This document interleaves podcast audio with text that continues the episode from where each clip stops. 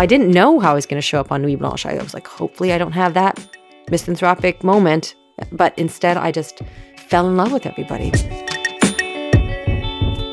That is Michelle Polak. Most people want to say Pollock. And this is Tiny Conversations. I'm Brian Colley.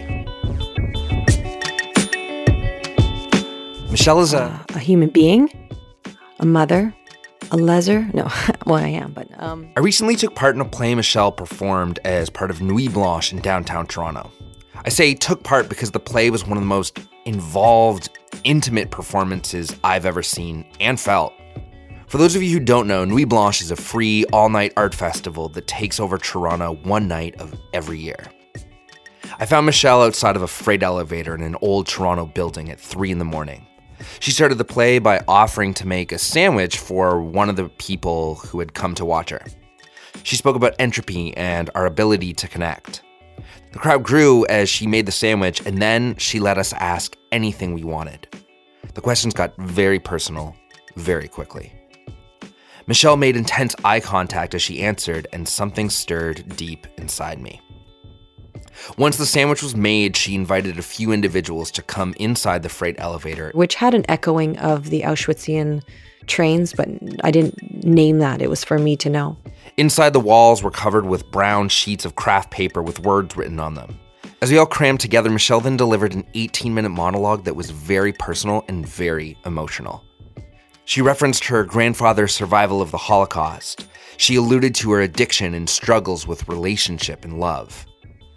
After, feeling incredibly moved, I asked if we could talk about her performance. Here's that conversation.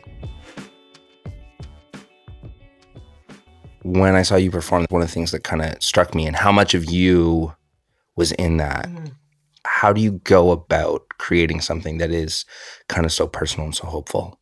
I saw a horrible piece of theater, which will remain nameless, in 2009, and I had uh, had two kids, and I was like so excited to leave the house and, and just be back in the theater, and then this heinous piece of shit was on in front of me, and I thought, what the fuck, like this is bad and you're not speaking to me. And i i, I wanted to throw chairs. I was violent. I, I was like having a big reaction and i thought instead of just being outraged do something about it. So create your own work and see how easy that is then. So I threw a gauntlet down to my own self as a as an act um, in that moment. And then uh, at the time I was in, even though I was a mom, I was in quite quite a entrenched and active addiction, not dealing with parts of myself that were fragmented and not whole. So I uh, was hired to go do I Claudia and Prince George. And when I was alone for the first time in a long time in a, in a, hotel room, I strung up a piece of brown paper and started putting words down and started to allow my um, the undercurrent of what was underneath everything to speak. What were some of the words written on there? From nothing to something, uh, addiction, home, epigenetics, cancer there was a whole list of like all the concerns I have. I kept wondering in my piece, how can I, you know, not smash people over the head politically necessarily with things they already know? If you're already coming out to the theater, you're usually already in the left. So you already know these things, but what will it take for us to change our behavior?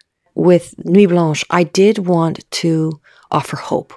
January 1st, I uh, received a sort of offering from a friend of mine um, I'm now in recovery and I have been clean for almost six years. Uh, and this former 20 year, year heroin junkie friend of mine said to me, uh, What if nothing's wrong? Like always. Even in moments, especially in moments of great discomfort. What if nothing's wrong? What if that is exactly where you need to be to learn the lesson, to find the teaching, to grow, to move that baggage aside? What if at all times you're exactly where you you need to be.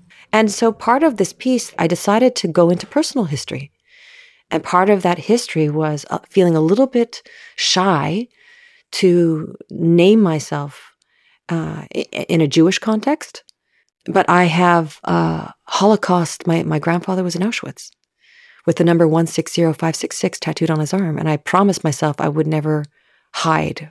Uh, so inside my own bloodline is survivor blood. And in my feeling on the earth right now, my experience on the earth, I'm hoping that we move from survivor to thriver. You brought up the word thriver. Mm-hmm. How do you define that? I have a buddy of mine named Dany Lyne, and she uh, w- won the Siminovitch in theater and opera for design, and then left and became a healer. And when I was 40 years old, I was gifted a, a session on the table to to do some Reiki healing.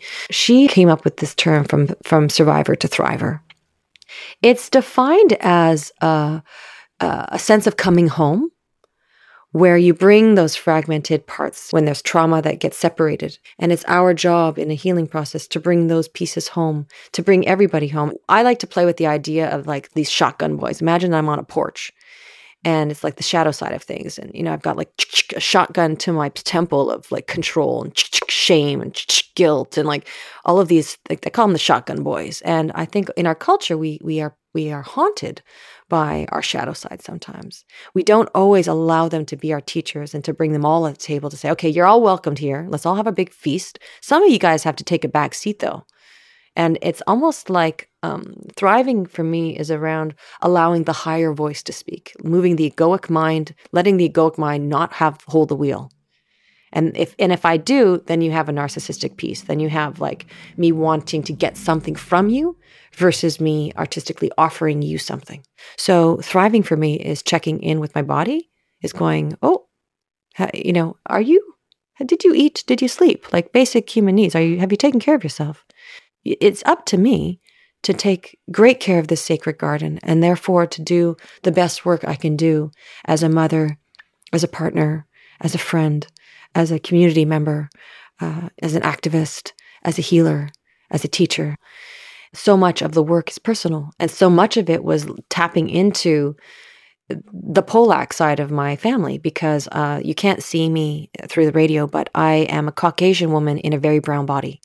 And I thought, well, where is this brown skin from? And what did I, and I know that he's was born in Amsterdam. And I this uh, two a couple summers ago started researching who are these people, and because of the Holocaust, there was a lot of well, everybody died except for my grandfather.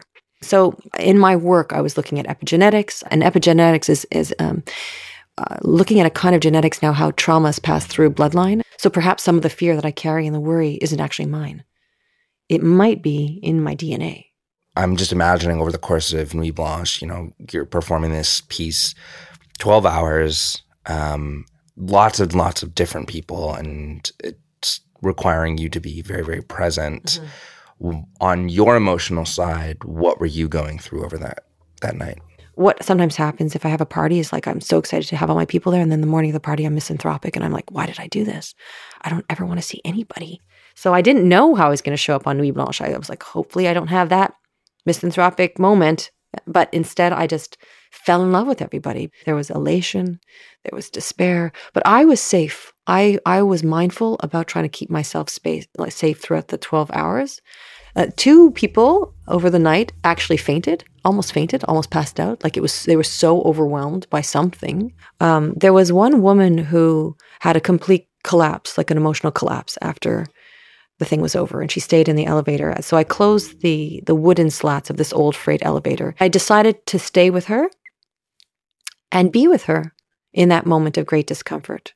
To, to offer her, well, what if nothing's wrong? Well, what if this moment right now that you're having is the release that you need to have? And I'm going to bear witness with you and remind you of your exquisiteness that you've been on a 13.8 billion year trip and you're here in this moment of pain. I know through love and through some energetic, you know, offerings that we can bring things together. And that connectivity and holism and unity is pretty magicy. I do know how to love. I know how to let love in and I know how to let love out. And it's the fundamental teaching I've offered my children.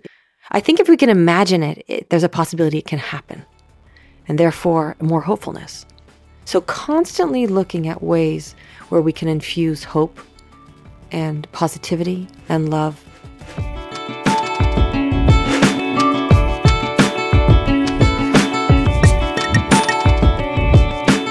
Michelle is also an award winning performer who is the first woman in Canada to receive the Patrick Crean Award. If you live in New Brunswick, you can see Michelle in an upcoming performance of The Snow Queen at Theatre New Brunswick. You can also hear Maya Michelle's full conversation on the Tiny Conversations website, tinyconversations.com. In our half hour chat, Michelle and I talk about parenthood, what her dad thought about a first read of the play.